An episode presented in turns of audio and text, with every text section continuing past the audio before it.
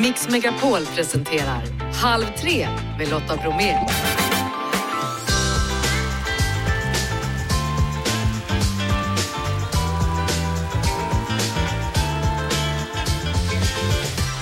Hallå där och varmt välkommen in i Halv tre-studion. I dagens mix, musikalen Hair har premiär till helgen. Monica Mack har en av huvudrollerna.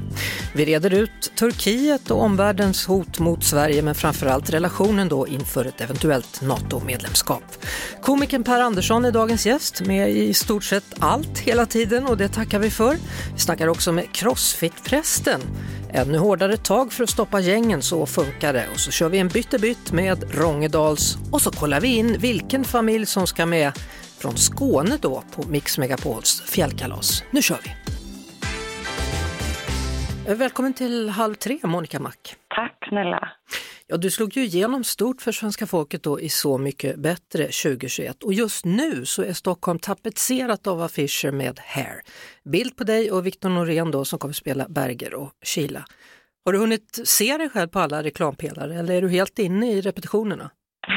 Nej, men jag bor faktiskt bara typ fem minuter från Göta Lejon så jag har inte sett mig själv så mycket men jag vet att många andra i ensemblen möter mig på morgonen innan jag är på plats. Ja.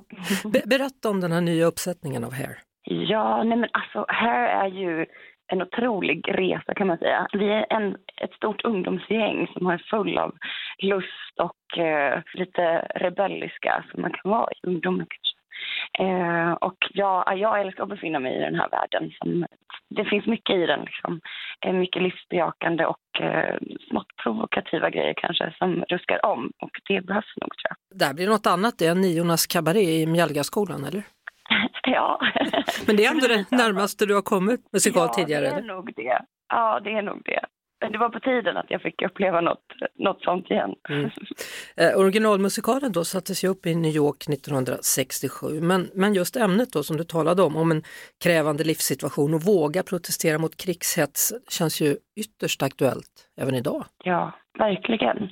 Jag tror att det här är en väldigt tidlös musikal eh, och historia. Som jag sa, det här brinnande, alltså ungdomen som utmanar och eh, liksom står upp och kämpar på eh, mot orättvisor och så. Det, det, finns, det är ju sorgligt nog lika aktuellt idag. Är det skillnad om det är Monica som gör ditt alter ego eller själva Lisa som gör den här rollen? Eh, alltså, Lisa och Monica de hänger ju väldigt tätt ihop. Liksom. Jag tror att jag varvar de där två lite till och från. Men absolut att det nog är Monicas mod som gjorde att jag vågade tacka ja till det här också. Att liksom, eh, ja men även om jag inte har någon erfarenhet så finns det en enorm lust och öppenhet för det och nyfikenhet. Och där är ju hon en sån som tar täten och så, så hakar jag Lisa på. Liksom. Mm. Eh, man kan ju säga att ni kommer bo här på Göta Lejon hela våren då och du har ju det som granne då som du berättar. Eh, premiär nu på lördag, fortsätter sen då ända in i maj. Vilken är din favoritlåt i musikalen? Oh, det här är ju svårt. Det är ju verkligen otrolig musik i här. Eh, och jag tycker att låtarna de byggs ju upp av olika händelser och så, så att de slår an på lite olika sätt. Men förutom alla de här äh, klassiska hitsen kanske ändå går igenom Gud en sån existentiell och själsbejakande sång som jag, som jag tycker om att sjunga. Du, avslutningsvis så måste jag också ställa frågan, hur är din hårvårdsrutin? ja, men jag, jag klippte faktiskt av några centimeter för någon dag sedan. Liksom, just för att det ska bli lättare att tvätta och hålla koll på det under peruker och sånt. Eh, men jag har nog någon rutin. Jag tvättar inte för ofta, det har jag väl lärt mig att man inte ska. Så det är, det är lagom levande mitt hår tror jag. Härligt. Tack för att du var med och eh, lycka till med Hair nu då. Mm, tack snälla. Monica Mack, alltså Hair, som har premiär den 28, det vill säga nu på lördag. Halv tre med Lotta Bromé på Mix Megapol.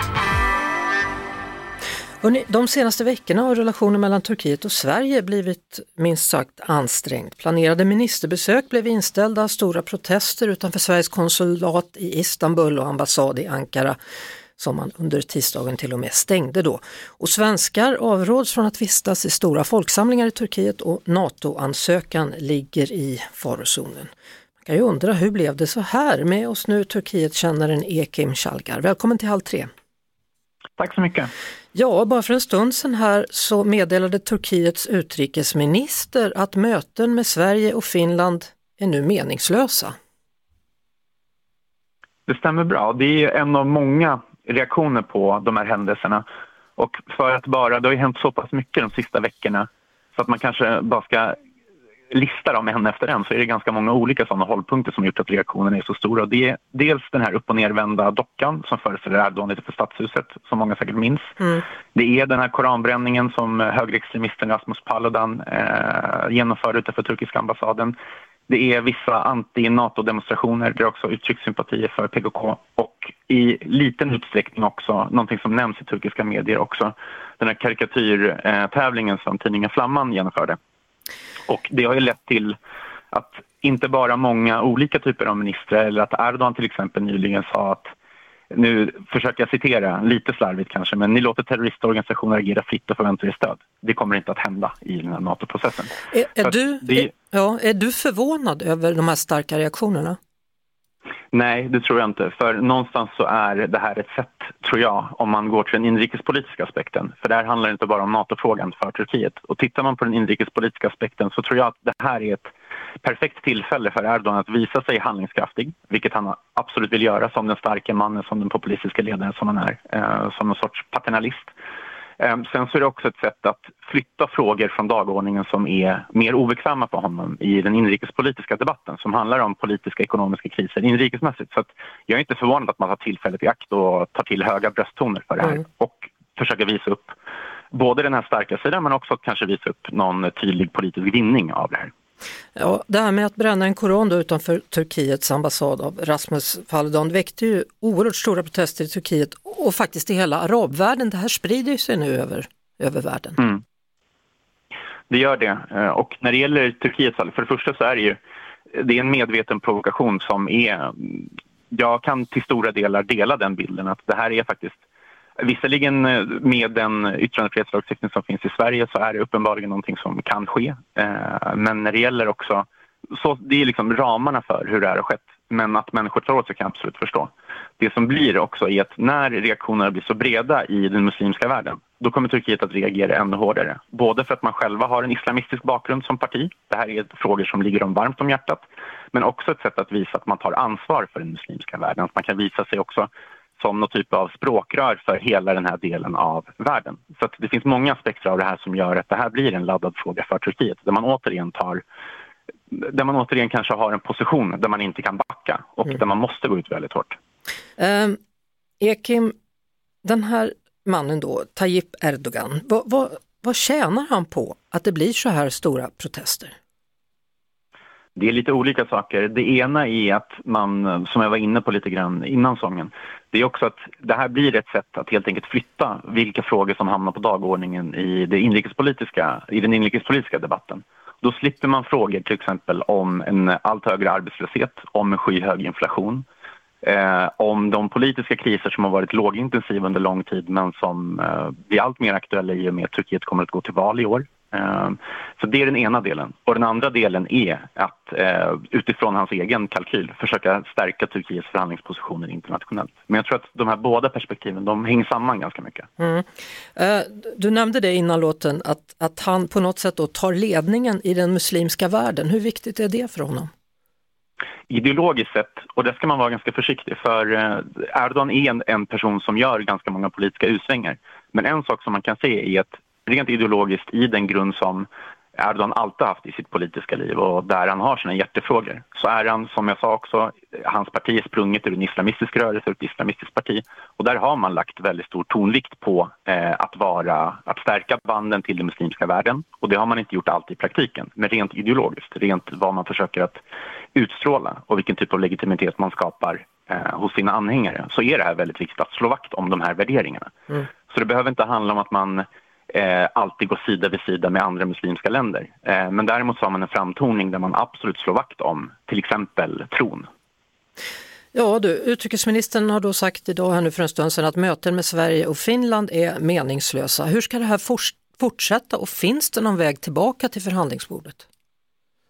Jag tror att det skulle kunna vara det. Det beror på hur alltså spelet runt omkring det här bordet också förändras, hur förutsättningarna förändras. Och den viktigaste förutsättningen för att det här ska kunna ske, det tror jag är att det, blir, eh, det finns mindre incitament att använda den här typen av höga brösttoner från Turkiets sida. Och det hänger väldigt mycket samman med det val som just nu planeras till att eh, genomföras i maj. Det är inte helt säkert än, det är inte formaliserat men det är den senaste indikationen som vi har fått från regeringslägret.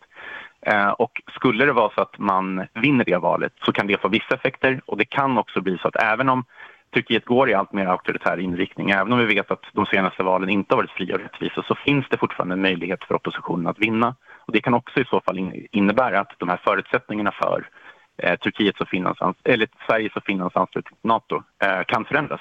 Mm. Tack så mycket för din kunskap Ekim Shalgar och för att du var med i Halv tre. Tack.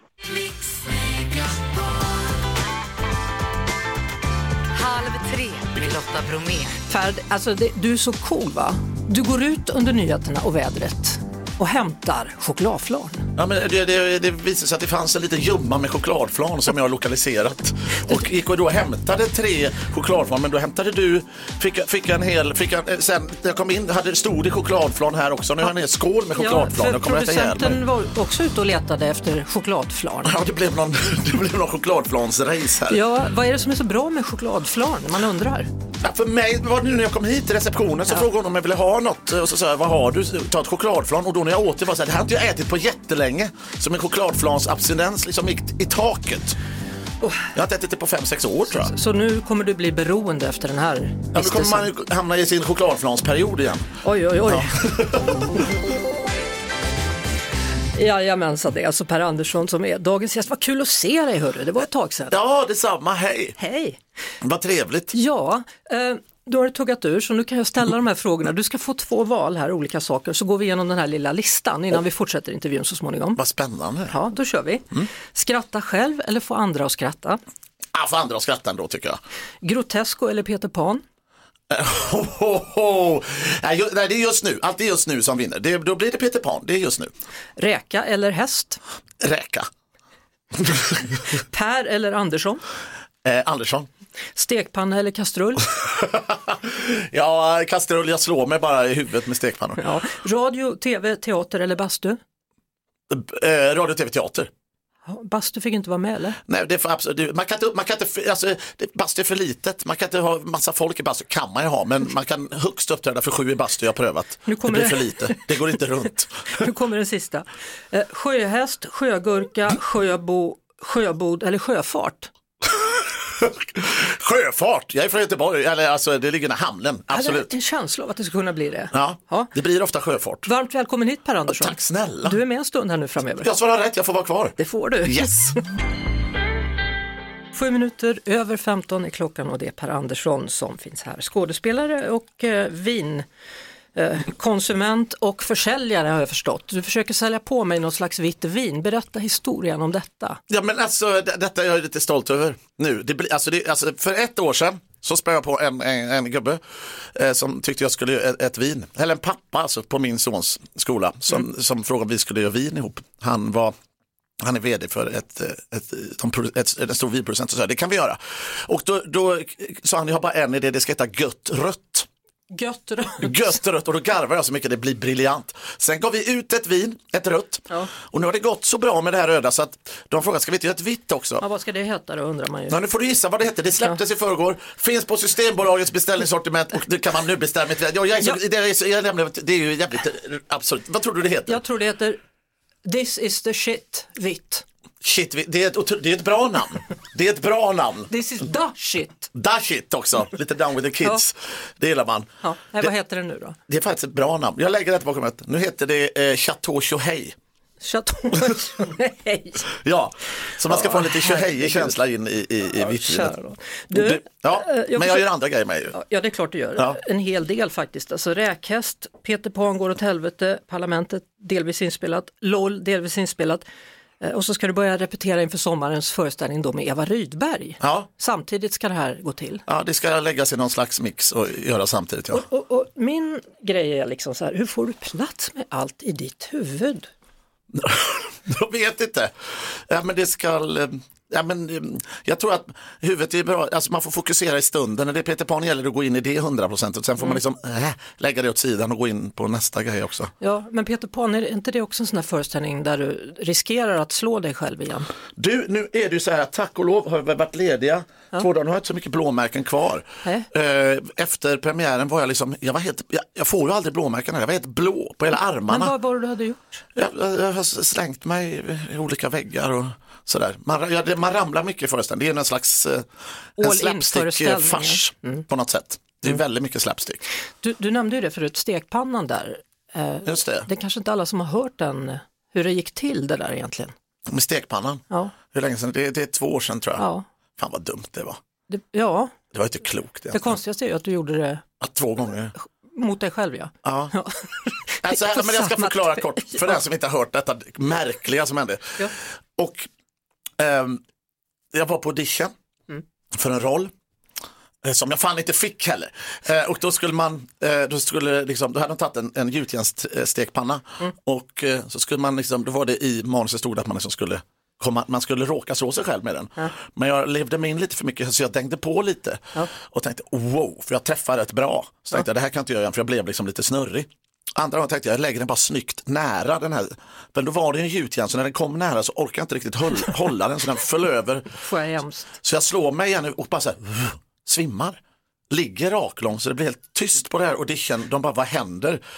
Jag tänker efter några sekunder när jag vaknar upp så visar det att jag inte legat några sekunder. Jag har ändå legat kanske en och en halv minut, två, tre minuter. Medvetslös. Ja, så jag vaknar upp av att det kommer in en eh, ambulanspersonal och drar upp mig på en bår. Och den här minen då när jag körs ut eh, från auditionrummet och det sitter massa andra skådespelare här som ska göra audition som jag känner också. Ja. Och jag säger, vad fan är det som pågår där inne? Så jag åker ut och eh, får ta eh, ambulansen in och då ligger jag i sjukhussängen och då kommer hon in och läser min journal, den här sjuksköterskan, så säger hon så här, hon tittar på min journal och säger, ja, eh, du har alltså slagit dig själv i huvudet med en stekpanna två gånger. Ja. Sen frågade hon, vill du prata med någon? så, så, sen, och då sa, eller, förlåt, men- och ett litet tillägg i detta är så, så nu åker du hem omedelbart och vilar, men då hade jag nypremiär på en föreställning som heter Art som vi spelar då på Rival, så jag gick direkt till Rival. Och det gick alldeles utmärkt, så lärdomen är ändå att det går att slå sig själv i huvudet med stek, i utjärnsstekpanna och spela på kvällen. Det är det som man får ut av detta. Men de kanske, inte, de kanske inte vågar ha dig i den där rollen för de, de skulle bli skadeståndsskyldiga eller liksom, du vet. Ja, var, eller också var det det som var ingången som Edvard och Selén tänkte, han ska vara med i Peter Pan, Ja. ska man ändå slå sig så mycket. Det ska man. Han är förtränad. Har ni skyddsombud? Har du? Ja, det kanske borde, ja, det finns nog någonstans tror jag. Det Ja. måste finnas. Men Oj, det är mycket, ja men det är snurrscener, det är krokodiler, vi hänger i vajrar, Peter Pan åker runt i vajrar, vi fastnar. Alltså det är ju ett spektakel Peter Pan. Går åt helvete heter han också, Peter Pan går åt helvete. Och det gör det ju också, mycket riktigt. Såklart det gör. Du, eh, du berättade under låten i alla fall att, att när du hade slagit dig med den där stekpannan i huvudet så var det ingen som trodde på det för att man tror ju att du skämtar hela tiden. Ja, Ja. Kan det innebära problem? ja ibland kanske kan det vara. Jag vet, en rolig grej, eh, bor på Gökvägen eh, i Täby och då har jag inte beställt taxi ibland. Och då känner de igen min röst i när jag beställer. Så han säger, ja hej, ja men det är du från eh, Per Andersson. Ja det stämmer. Ja, jag skulle vilja ha en taxi, vart bor du? Gökvägen. Så skrattar de jättemycket. Och säger, Ja. nej men vart ska, vart ska du ha taxin? Ja, jag, jag bor på Gökvägen. Och då har det slutat med att de tror inte mig. Så det kom aldrig någon bil? Nej, jag har fått beställa det till, vi har en, en annan gata som heter Koltrastvägen lite högre upp så jag får gå 500 meter. Det har hänt flera gånger. För de tror inte att jag, att jag bor där. Det är märkligt, men så är Ja. det. Ja. Men, men jag tänker ändå då, eh, eh, du var med hos Karina Bergfeldt och berättade om, om skilsmässan. Just det. Och där var det lite så här känsligt då tänkte jag. Och så säger hon någonting, ja du var ute och tittade efter ett köksbord förra veckan och då börjar alla i publiken så här, nu gör man sig beredd på att skratta för nu är du där och det ska ju alltid vara kul liksom. Och sen så säger du, ja jag är ute och tittar efter ett köksbord och då skrattar de ännu mer för att hon råkar dessutom då samma sekund säga, ja du står inför lite nya förhållanden här, eller det är ju saker som har hänt liksom. Ja, jag behöver verkligen ett eh, nytt, förstår du? Och egentligen så är det inte det du ska prata om, du ska prata om, om, om en skilsmässa efter hur många år som helst. Kan, så kan det vara, Nej, nej men eh, nej, nej, nej alltså, jag behövde ju ett köksbord ja, också. Eh, nej, men nej, det har jag inget emot. Alltså, jag tycker det är roligt med skoj också. Så det, ja det, men tycker du det är roligt med allvar också då? Absolut. Ja. Eh, humor och allvar ligger väl nära varandra på något sätt, säger de. Nej men det gör det ju. Jo men de Ja. säger ju det och de pratar om gråtande clown och det är allt möjligt liksom. Ja, det är därför man vill ta med en nypa salt också. Jag tänker att man är det kan man väl absolut vara en, en gråtande clown, men jag tänker också att ibland kan det ligga någonting i det som jag också kan få lite så här, alltså humor eh, kan ju också vara humor. Verkligen. Och ibland tänker jag att man, men det kanske är från lite så här jantigt tänker jag ibland att det, ibland, det, är väl inte lika, det är väl lika synd om någon annan som om mig. Jag vet inte om mitt hål är större men det kanske det är, jag vet inte. Nej inte jag heller. Du Nej. vet nog mer om ditt hål än vad jag gör. Ja, ja det, detsamma. Ja, men Det tror jag. Ur, ur alla möjliga aspekter faktiskt. Du, Eh, om, man säger, om man säger så här då, att allt det går, åt, bra. allt går åt helvete men ordnar sig till slut, kan man säga så? Det kan man verkligen säga. Ja, men så, det, ja. så är det väl, herregud. Ja. Vi bor i Sverige och så, det är lite kallt. Men, det, men det du, har, har du vant dig vid att bo själv nu då, även om gatunamnet inte är passande? Eh, ja, nej, nu bor jag på Källtorpsvägen så, det, det, så nu är det bättre. Så nu kan jag åka taxi igen. Ja. Nej, men har du vant dig vid det här singellivet, om det nu är det du har? Jag vet ju inte hur du gör. Nej, alltså, det, ja, alltså, det, alltså jag har bott nu själv, vad är det, i tre månader eller någonting. Mm. Det är inte så länge, tänker jag. Eh, Så att det, det, det håller på att vans fortfarande Mm. eh, på något sätt. Så det är under utredning. Det svaret är under utredning. Alltså 25 år är lång tid ändå. Ja, Ni, gud, ja. ni måste vara, liksom, ha så mycket gemensamt, det är så stor del av historien. Jag menar, du har ju inte ens fyllt 50. Nej, nej men verkligen, så är det ju. Man har ju ett fantastisk, en fantastisk ryggsäck eh, med sig. Ja, Ja. Så eh, vad gör ni? Hur, hur tar ni er vidare liksom?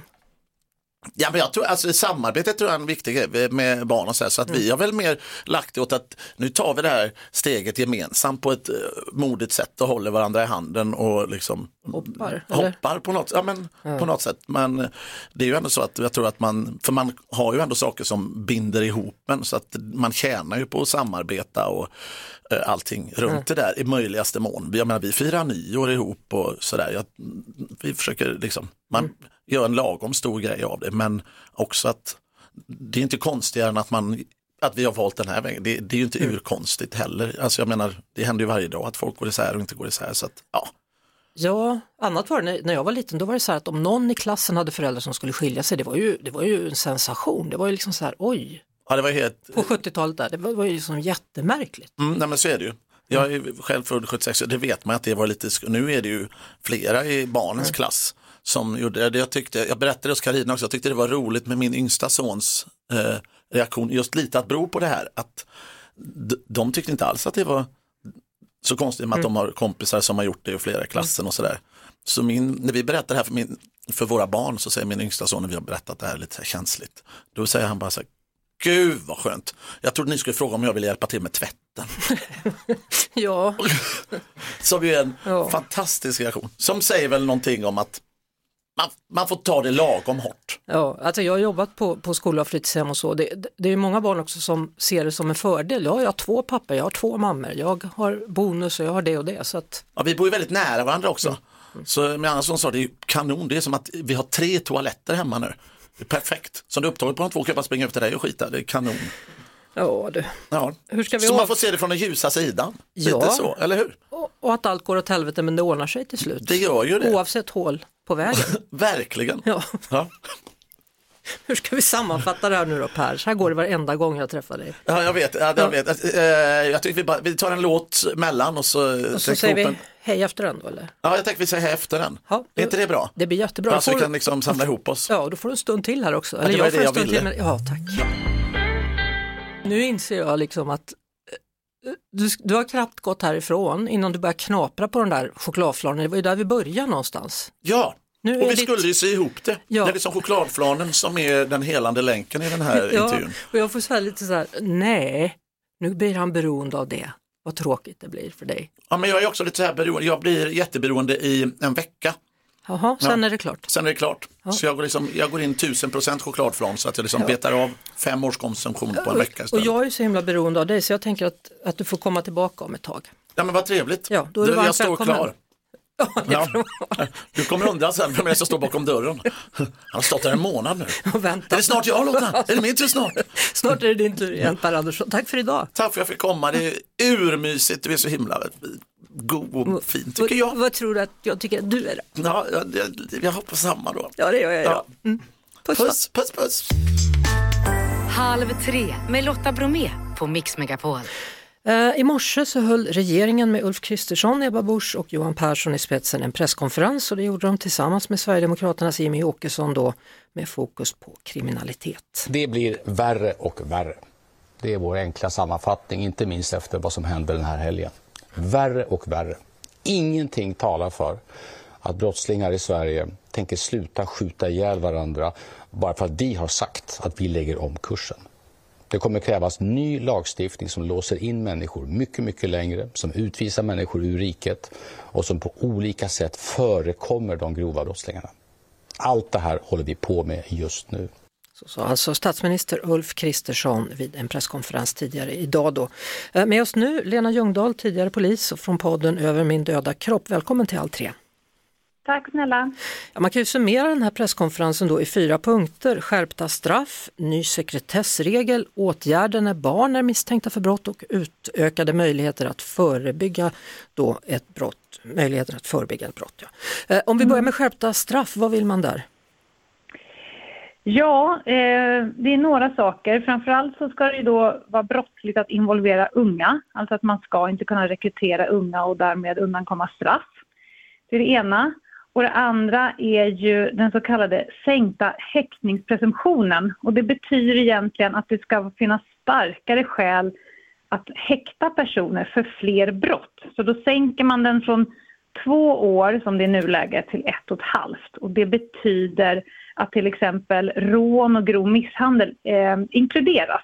Så att fler personer ska häktas, är målet. Mm. Sen har vi den nya sekretessregeln då, vad betyder den? Ja, den så kallade lex Luna. Alltså, och det, som utgångspunkt, varför den heter det, det är det här fruktansvärda våldsdådet mot Luna. Och där man i efterhand kunde se då att eh, problemet är att skola, socialen och polisen inte kan dela information med varandra så som sekretesslagstiftningen ser ut idag. Och då vill man då ha en huvudregel som gör det möjligt för olika aktörer att kunna dela information med varandra för att kunna motverka eh, att det kan bli så här igen. Eh, åtgärder då som man vill jämföra när barn är misstänkta för brott, vilka är de? Ja, dels så pratar de om att man ska kunna eh, sätta in sociala insatser utan samtycke av föräldrar. Alltså även om föräldrarna motsätter sig detta så ska samhället kunna gå in och jobba med sociala insatser eh, eh, oavsett vad föräldrarna tycker om det här. Och sen är man också ute efter att det ska finnas fler brottsutredningar och att fler eh, ärenden ska prövas i domstol. Även om barnet är under 15 år, alltså under straffmyndighetsåldern. För att det är viktigt att utreda ja, vem det var som sköt eller vem det var som höll i vapnet oavsett om ingen kan dömas för det. Så att fler, fler brottsutredningar och fler rättegångar även om personen är under 15 år. Mm. Och sen den allra sista åtgärden då av de här fyra, eller rubriken i alla fall då. Vilka preventiva åtgärder föreslår man? Ja, det man pratar om att man ska kunna jobba med eh, tvångsmedel preventivt. I nuläget så kan man börja göra det. Till exempel Säpo har ju den eh, möjligheten redan idag. Och det är att man ska kunna hämta in eh, uppgifter i realtid och inte bara i efterhand. Så att man ska kunna jobba med hemliga tvångsmedel till exempel i förebyggande syfte och inte behöva vänta på att ett brott redan har begå, begåtts för att man ska kunna få uppgifter. Det är det de menar med det. Tack så mycket Lena Ljungdahl, tidigare polis och från podden då Över min döda kropp. Halv tre med Lotta Bromé på Mix Megapol. Crossfit och att vara präst, ja det är kanske inte en kombo som man hör speciellt ofta, men för Oskar Arngården från Uppsala så är det en verklighet och det har gett honom stor spridning då på sociala medier. Välkommen till Halv tre Oskar! Ja, men tack så mycket. Roligt att vara med. Ja, hur funkar det att kombinera att vara präst och köra crossfit? Ja, det går alldeles eh, utmärkt att göra det.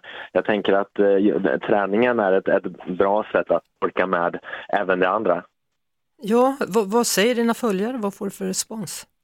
Det är, det är ganska olika eh, vad jag får. Eh, många är, är positiva och väldigt positiva. En del eh, följer och gör de, de eh, övningar och de, eh, ja, den träning som jag lägger ut. och en del eh, tar till sig skriver en, en del också just kring kanske eh, psykisk hälsa och mental hälsa och existentiell hälsa och lite sådär. Så de tar till sig det, så att det är lite olika. Mm, jag kan tänka mig att, att folk kan vara ungefär som, som Miss Li här då, hälsa Gud om du träffar honom och så vidare. Att, att man kanske vill ha råd ibland från dig i och med att man vet att du också är präst förutom att du tränar en massa. Ja, men det kan väl absolut hända att folk skriver. Um, inte helt ovanligt. Um, att det är så. Ja, eh, du har gjort en slags comeback nu kan man säga då för att de här framgångarna som, som du fick då på sociala medier blev lite väl mycket så du hamnade i en depression, berätta. Ja, nej men det var ju det var, en, ja, det var några år sedan nu som det tog fart första gången kontot ehm, och det ehm, gjorde det lite utan att jag var så medveten om det. Helt plötsligt så började följarantalet att bara öka hela tiden och Eh, sen så eh, fick jag väl reda på att det, det, det skrevs en del om kontot, speciellt utländsk media. Mm. Så det var väl det som gjorde det.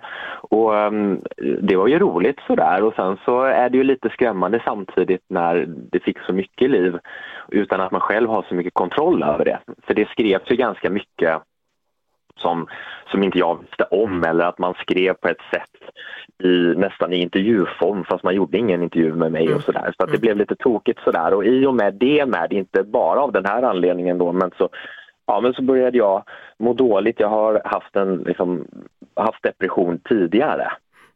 Eh, men då ville det sig så illa att jag kände att nej, men nu måste jag fundera lite kring hur, hur jag ska prioritera och, och då var min hälsa viktig viktigast ja. i det. Så att ja. då, då kände jag så här, nej men kontot hem så blir det har blivit ett stressmoment. Det var inte det som utlöste depressionen men det är ändå så någonting som är ett stressmoment. Så då kände jag att nej, men jag är nog bäst i att göra en paus från det här. Mm.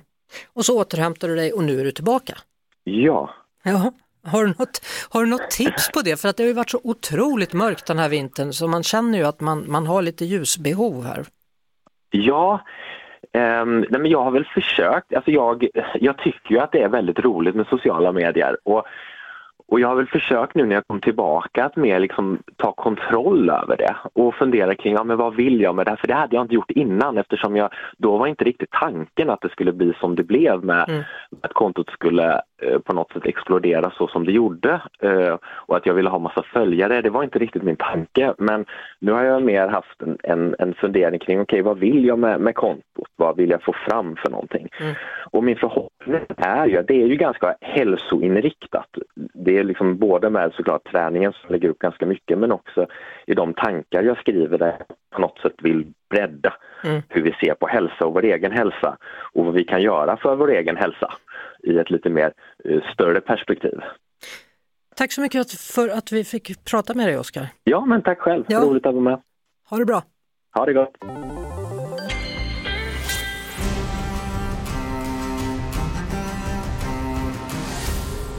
film och serier. Då är det dags för Byttebytt och det är Rångedals som jag har med mig då. Mm. Eh, Magnus och Henrik, yes. hur har ni det? Hur är läget? Finemang! Tack, jättebra! Ja. Hur funkar ni med serier? Tittar ni på allt på en gång eller kan ni vänta och liksom sukta efter nästa avsnitt? svårt, alltså idag när man kan titta på, när man kan bingea, då gör man ju gärna det. För mm. Om det är en riktigt bra serie, då kan man inte sluta. Det är så jobbigt med många säsonger och många program bara. Ja. det är så otroligt långt. Eh, mitt tips är därför bara sex eh, avsnitt. Oj! Ja, för att eh, få det hela inom räckhåll utan att man dör på kuppen. Då undrar man vilken serie kan det vara? Ja, på HBO Max finns det någonting som heter The Undoing med Hugh Grant och Nicole Kidman. Spännande, Snyggt och fasen, jag visste inte att Hugh Grant var så bra skådespelare. Nej, hon är ju bra, det vet man. Ja, hon är ja, bra, hon precis. Är eh, jätte, och lite oväntat och ja, se den bara. Ja, det håller med om, den är mm. jädrigt bra. Mm. Ja, vad handlar den om? Det är en liten mordhistoria förstås. Det är en familj eh, som försöker försvara sig med näbbar och klor. De håller på att splittras eh, och eh, Slutet tänker jag inte berätta förstås. Nej. Uh, The Undoing på HBO Max då. Yes. Och då tänker jag att jag eh, byter med er en serie som heter Wednesday som går på Netflix. Mm. Ah. Och Wednesday är alltså ja, då ifrån familjen Adams. Just. Wednesday Adams. Ja. Ni kommer ihåg familjen? Ja, ja, oh, precis. och så vidare. Ja, och det, det här är ju lite Harry Potter-stuk då och jag kan tycka att ibland kan det vara skönt att bara gå in i en sån här värld. ja. Hon hamnar så småningom då på Never Move Academy för att hon har ju övernaturliga krafter och hennes Mm. mamma och pappa då, de träffades på den akademin så de tycker att det är lika bra att vi skickar henne där för hon kan inte gå i en vanlig skola, det funkar inte. Och han, han som har hittat på det här har bland annat då eh, gjort Smallville och Spiderman 2 då, då men Wednesday är den som ni får av mig. Åh, tack, Mm. vad roligt. Eh, Magnus, Ja. din då?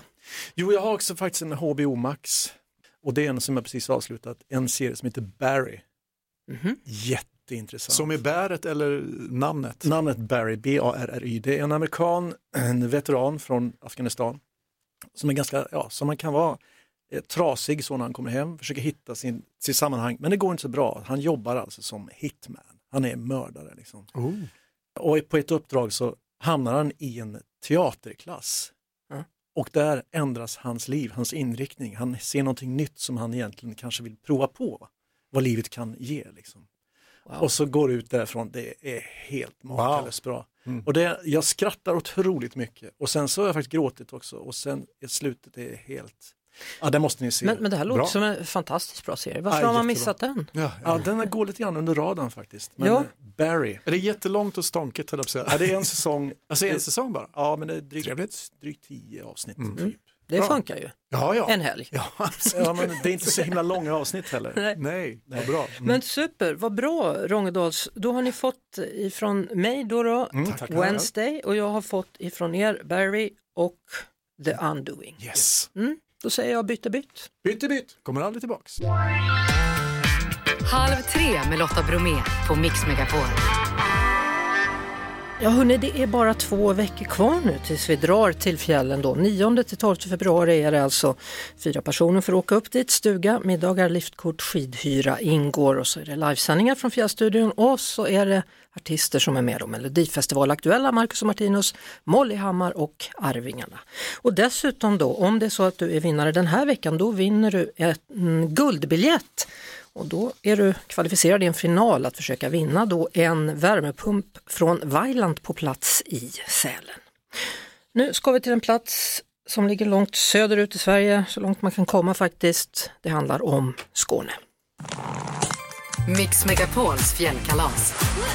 Ja, så har vi lite olika deltagare härifrån då. Alla vill då självklart vinna den här resan. Vi kan väl börja någonstans. Vi kan börja med att säga hej Julia, hur är läget? Det är bra. Tack själv också. Ja, absolut. Vad har ni för väder i i Skåne? Det är lite disigt idag, lite dimmigt, inte så bra. Nej. Men Ja. nej. Vad gör du på dagarna? eh, jag pluggar faktiskt och eh, arbetar. Eh, jag pluggar på distans hemifrån. Vad, vad, vill du, vad vill du bli eller vad ska du bli? Eh, just nu pluggar jag ekonomi så jag vill arbeta med någonting inom ekonomi, är tanken. Så du gillar att hålla på och räkna och göra budget och hålla på med såna här grejer? ja men precis. Ja. Är, det, är det du som tar hand om de här hemska elräkningarna också då för din mamma och pappas skull eller? Ja, nej det är det inte riktigt. Nej. Hörru du, eh, varför skulle du vilja åka till fjällen? Ja, men jag skulle vilja åka till fjällen för att eh, ge det som en liten överraskning till mina föräldrar och min lillebror. Mm. Vad tror du de kommer säga ifall det skulle bli så att du vann det här?